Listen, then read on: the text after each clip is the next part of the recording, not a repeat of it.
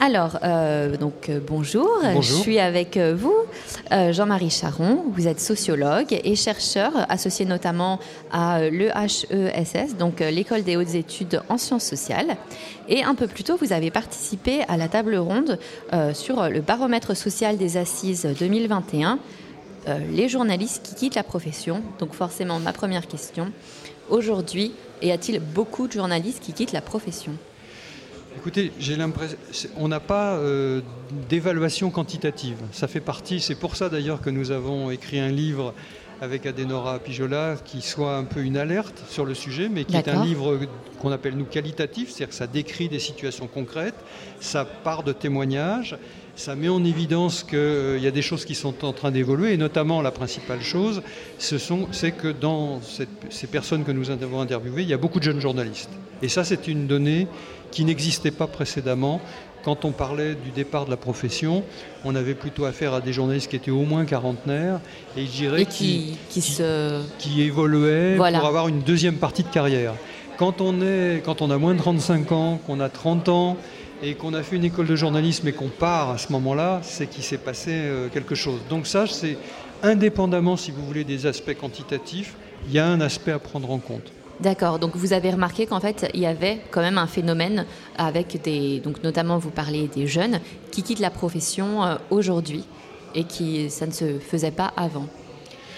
Non, c'est quelque chose qu'on n'avait pas identifié en tout cas. Peut-être que ça existait, c'était marginal. Moi, si vous voulez, j'étais une dizaine d'années enseignant au centre de formation des journalistes. De temps en temps, on entendait que... Une personne avait finalement bifurqué parce qu'elle s'était rendue compte que c'était pas bien. Finalement, elle se rendait compte que c'était pas vraiment le métier qu'elle voulait faire.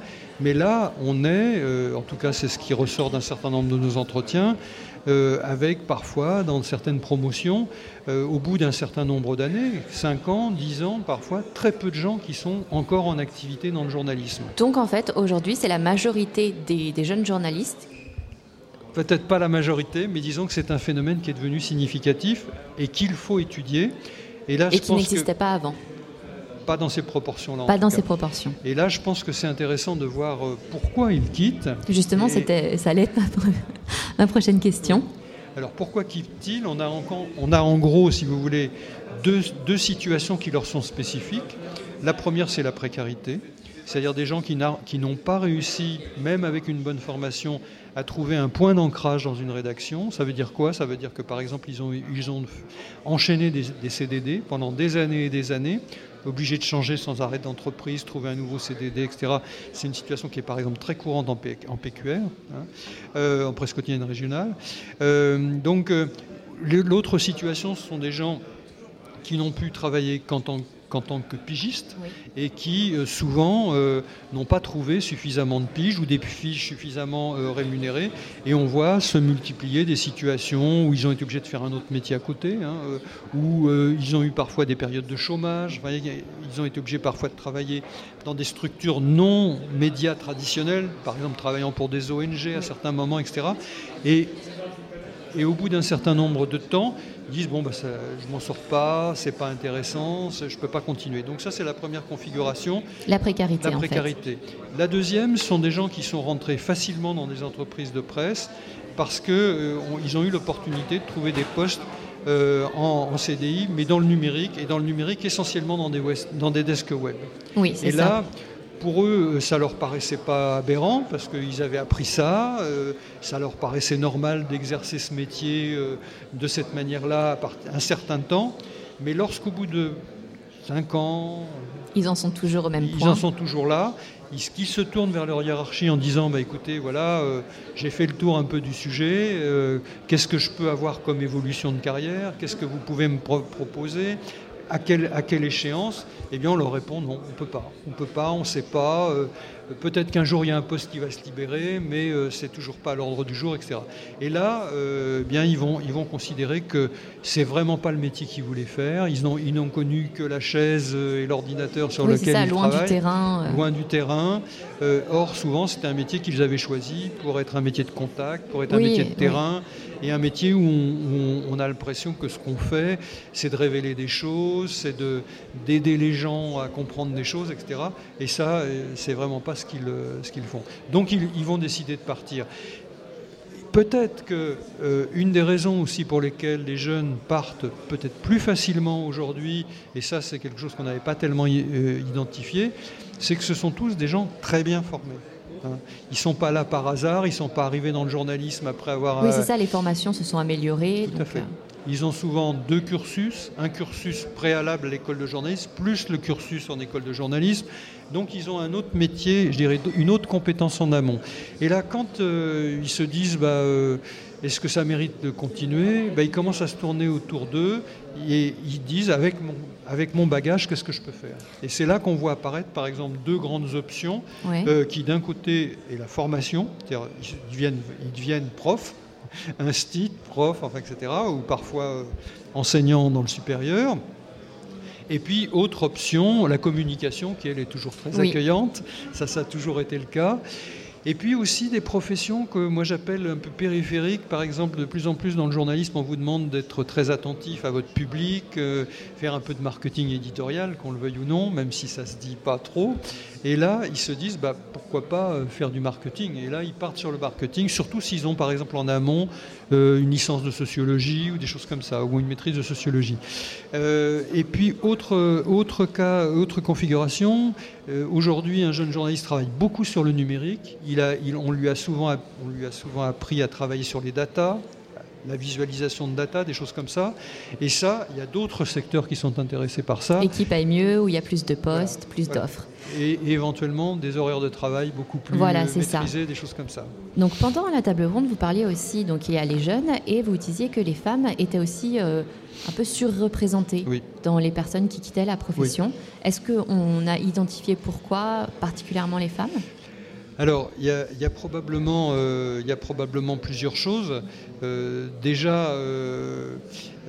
y a certainement tout ce qui renvoie à des questions peut-être d'arbitrage entre la vie personnelle et la vie de travail. Alors, vous me direz, les hommes peuvent aussi se poser des questions sur leur vie personnelle, mais il y a incontestablement un moment, c'est pour ça qu'on dit femmes quarantenaires, c'est un moment où souvent des femmes qui n'ont pas encore eu d'enfants se posent la question de est-ce que je peux avoir un enfant et est-ce que c'est compatible avec mon métier? Donc en fait ce serait lié finalement à une charge mentale personnelle quand les femmes veulent avoir leur famille? Ils veulent avoir une vie de famille, avoir éventuellement une maternité, etc. Alors bon, c'est pas systématique. Hein. Beaucoup de femmes journalistes ont des enfants, etc. Mais visiblement, dans un certain nombre de cas, on leur donne pas tellement le choix. On leur donne pas la possibilité d'aménager leurs horaires. On leur donne pas, voire parfois on leur fait sentir que, ou en tout cas, vous avez peut-être entendu ce que disait Florence Lecam à propos d'une étude qui a été faite en Belgique sur le même sujet, où là, il y a clairement une identification. Si j'essaye d'avoir un enfant, je me mets en danger. Voilà, je me mets en danger. Donc ça, c'est une problématique qui est présente. Il y a aussi, et là il faut redire, il y a aussi les questions autour d'une guide de discrimination. Il y a le sentiment, tout simplement, pourquoi j'évolue pas professionnellement comme mes collègues masculins en termes de... Donc c'est réel, c'est une réalité palpable, c'est pas juste un sentiment. En tout cas, c'est vécu comme tel. Pourquoi on m'envoie pas sur tel terrain alors que j'ai toutes les compétences pour le faire et qu'on va m'expliquer que c'est uniquement les hommes qui peuvent le faire? Pourquoi, alors qu'il y a une évolution, un poste qui se libère pour un poste d'encadrement, pourquoi c'est obligatoire? Ça va être plutôt mon collègue homme alors qu'on a fait la même formation, qu'on a fait le même parcours professionnel, etc. Donc ça va être lui qui va y accéder. Voilà. Pourquoi. Donc ça, c'est ce qu'on appelle un peu le plafond de verre. Hein. Oui, tout à fait. Et puis, c'est aussi, et ça pèse, parce que c'est contrairement à une image qui est répandue parfois, y compris dans les médias, on n'est pas forcément très bien payé dans la profession, et les femmes sont moins bien payées encore dans la profession. Et là, c'est pareil, on a des statistiques, c'est très clair, hein, c'est moins 15% au poste équivalent, formation équivalente. Donc ça, c'est, je dirais, un contexte déjà qui est très pesant. Et puis, en plus, il y a la violence. Et ça, beaucoup plus qu'on pourrait l'imaginer. La violence qui peut prendre la forme de harcèlement, mais qui peut prendre aussi la forme tout simplement de relations extrêmement brutales, verbales, parfois même physiques. Alors physique, ça peut être de venir taper sur le bureau de sa collègue ou de sa subordonnée. Donc, en fait, le journalisme reste quand même finalement un entre-soi assez masculin quand on essaie de s'élever dans certaines positions. Alors, tous les médias ne sont probablement pas dans la même configuration. Mais incontestablement, si on prend la question de l'audiovisuel, si on prend la question de la presse quotidienne régionale, il est clair qu'on reste dans des univers qui restent quand même assez masculins et où ces situations-là ont tendance à se répéter. Et à être exacerbées. Et on a des situations de harcèlement. Alors harcèlement interne, hein, ça peut être les collègues, avec des hiérarchies qui restent passives. Ça peut être aussi des hiérarchies hein, qui pratiquent ou qui ont ce type de comportement. Et ce qui m'a aussi frappé, et c'est de plus en plus évoqué, ça peut être l'extérieur aussi. C'est-à-dire les personnes qu'on interviewe. Oui. D'accord. Ça peut être aussi sur le terrain, hein, notamment les années qu'on a connues avec les manifestations de Gilets jaunes, etc. Un certain nombre de journalistes ont été violentés, agressés, soit verbalement mais parfois physiquement. Leur matériel a parfois été détruit, etc. Il y a eu parfois des menaces. Oui, ça on en a entendu parler. Ouais. On n'imagine pas à quel point c'est déstructurant, déstabilisant. On a des gens qui nous disent « je ne dormais plus, je partais travailler la boule au ventre », etc. Donc, et puis, il y a... Alors vous me direz que ça peut paraître moins prégnant. Et puis, il y a tout ce qui se passe à partir du moment où on considère que pour travailler, il faut être présent sur les réseaux sociaux et où on va être confronté au jour le jour à des attitudes extrêmement agressives. C'est vrai que sur le web, sur les réseaux sociaux... Oui. Les femmes sont des cibles malheureusement privilégiées. Oui, tout à fait. Très bien. Et ben là, du coup, je vais vous parler parce que vous êtes sur Radio Campus France, donc où c'est local et associatif. Donc moi, je voulais aussi savoir quelle était la situation dans la presse locale, dans PQR par exemple. Est-ce que là aussi, il y a un départ de journalistes ? Tout à fait. Qu'il s'agisse de la PQR ou de la PHR, on a effectivement rencontré beaucoup de situations de ce type. Je pense qu'on va retrouver par exemple beaucoup de jeunes vous savez que la PQR et la PHR n'embauchent pas énormément de jeunes. Non. Et lorsqu'on les embauche, c'est très fréquemment ces situations que j'évoquais tout à l'heure. Donc précarité. De CDD. Voilà. Des CDD. Et des CDD à l'infini.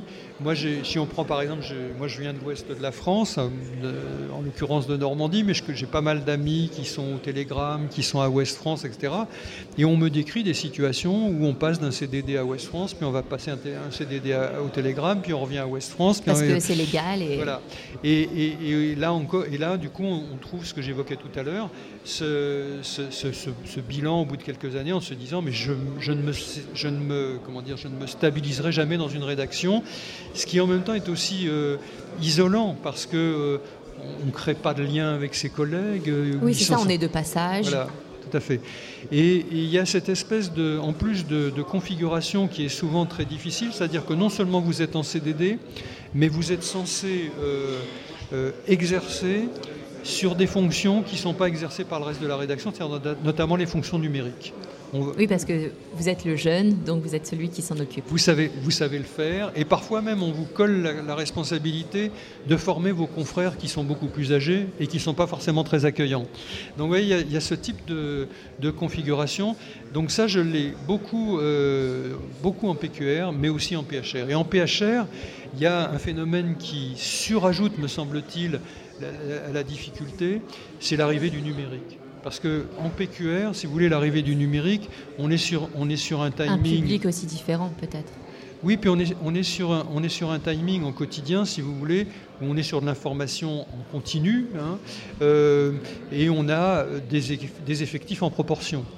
En revanche, quand on a demandé aux équipes de PHR de commencer à travailler sur le web, et de travailler en vidéo, etc., on n'a pas augmenté les effectifs. Hein. Donc des équipes qui étaient...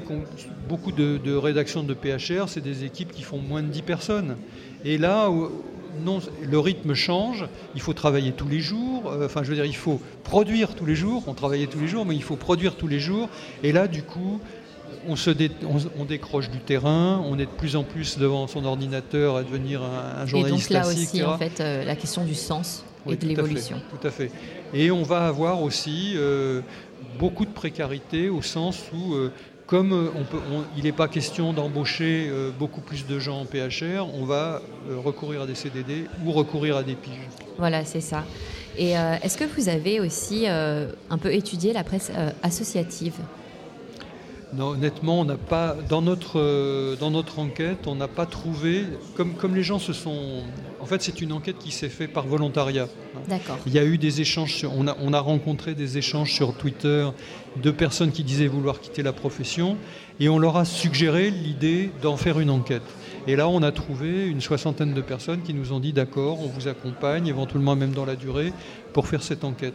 Donc, d'une certaine manière, si vous voulez, on est un peu dépendant des secteurs qui se sont présentés. Alors, ce qu'on a trouvé, mais c'est pas tout à fait pareil, ce qu'on a trouvé, c'est des journalistes notamment des journalistes qui sont pigistes et qui, à certains moments, ont travaillé, mais c'est pas la presse associative, c'est plutôt les productions des ONG, vous voyez. D'accord. Ça peut être du secteur associatif, mais pas média, c'est-à-dire associatif sportif, par exemple, qui vont embaucher un journaliste pour faire un petit peu des newsletters, voilà, des choses comme ça. Mais en revanche, des associations qui existent pour produire des médias, comme ça existe en radio, évidemment. Oui. Là, nous, on n'a pas eu cette configuration-là. Mais c'est peut-être un hasard de panel. Hein. Bon, et donc c'est quand même assez finalement assez inquiétant en fait le phénomène que vous décrivez, les jeunes qui ne trouvent pas de place, qui ne peuvent pas non plus évoluer. Dans les années à venir, je ne sais pas si la pandémie a aussi aggravé cette précarité, mais dans les années à venir, est-ce que vous voyez des changements positifs qui vont arriver, ou est-ce que ça va continuer selon vous à se dégrader ? Je crains que la précarité soit un phénomène qui soit installé complètement dans l'organisation des médias aujourd'hui et qui est favorisé par la situation économique des médias. C'est-à-dire il faut voir par exemple qu'en presse écrite, on est dans un secteur qui, en l'espace d'une grosse dizaine d'années, a perdu un tiers de son chiffre d'affaires. Et ça a conduit, si vous voulez, à des réflexes de repli, et dans lesquels on a eu tendance à garder moins de gens en fixe, on le voit, c'est pour ça que je fais le baromètre social, depuis des années, on voit les plans sociaux qui succèdent, etc. Et en compensation de tous ces gens qu'on fait partir, qui étaient salariés à plein de temps, etc., eh bien effectivement, on va avoir recours soit à des enchaînements de CDD, soit à des piges. Donc ça va se pérenniser et devenir la normalité. Peut-être pas la normalité, mais des proportions importantes de journalistes travaillant dans des contextes de précarité, je pense que c'est quelque chose qui va perdurer. Moi, aujourd'hui, je l'évaluerai à pas loin d'un journaliste sur 3 qui est dans cette configuration-là. Je ne suis pas sûr que ça augmente, mais en tout cas, c'est quelque chose qui risque de s'installer. Et donc, ça veut dire beaucoup de gens qui vont effectivement être confrontés de manière récurrente à des problèmes de rémunération, des problèmes de vie. Par exemple, quand vous êtes en pige, comment vous pouvez vous projeter acheter un appartement. Voilà. Par exemple. Tout simplement, en fait. Même parfois, même le louer. Voilà, exactement. Donc, les questions de dépendance à l'égard des conjoints, de dépendance à l'égard des parents, c'est des choses qu'on peut accepter pendant quelques années.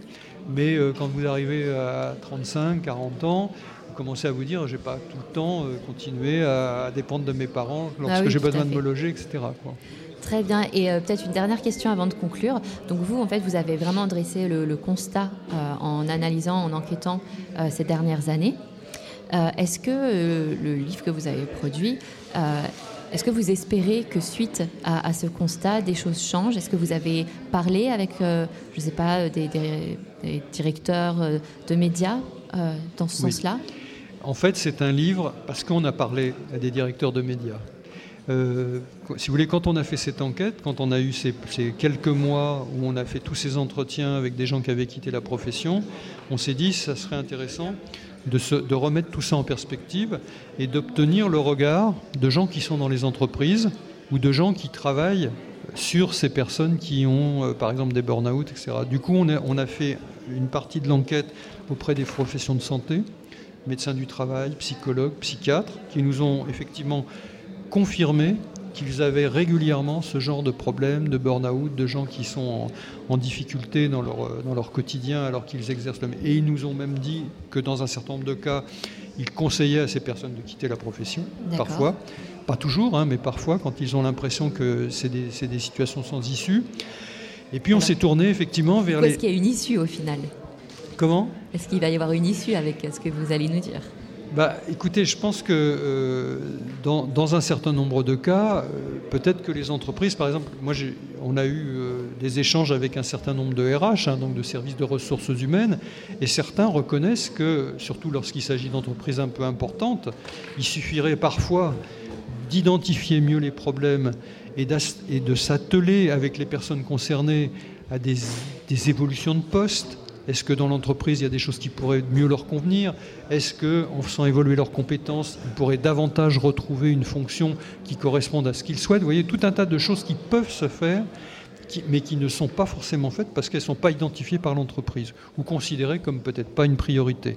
Donc, on a fait ce livre parce qu'il y avait quelque part du déni. Parce qu'il y avait quelque part une position, même y compris dans les associations de journalistes, même parfois chez les syndicats de journalistes, de dire oui, ça existe, mais c'est peut-être pas si central, peut-être pas si significatif que ça. Ça existe ailleurs, etc. Donc on avait tendance un peu, je dirais, à minimiser le problème. Et au bout d'un moment, on s'est dit c'est pas possible. On ne peut pas en rester à cette espèce de déni ou de systématiquement sous-estimation du problème. Et donc on s'est dit on va se placer un peu en position en lanceur d'alerte un peu . Et ce livre, c'est un peu pour nous c'est une alerte, et en espérant que ça va amener les uns et les autres à davantage revenir sur le sujet et à davantage travailler sur... alors bon, je ne crois pas au miracle, oui. Ce n'est pas du jour au lendemain, mais disons que la première étape, c'est déjà de sortir du déni, de faire en sorte que davantage dans les entreprises, ceux qui ont la responsabilité de représenter les personnels intègrent cette dimension-là, et puis que... y compris au niveau des pouvoirs publics, au niveau des écoles, etc., qu'il y ait un milieu qui davantage prenne conscience de ce problème et le pose de manière importante et incite les entreprises à travailler dessus. Il y a des petits mouvements. Il y a déjà des entreprises qui disent identifier qu'il y a un problème des jeunes, qu'il y a un problème des femmes, qui du coup mettent en place des enquêtes régulières. Donc en fait, il faut voir finalement sur le moyen et long terme. Oui. Comment ça va se traduire. Tout à fait. Écoutez, merci beaucoup, M. Charon, d'avoir été avec nous. Et puis peut-être à l'année prochaine pour un nouveau baromètre. Tout à fait. Merci à vous. Au revoir. Au revoir.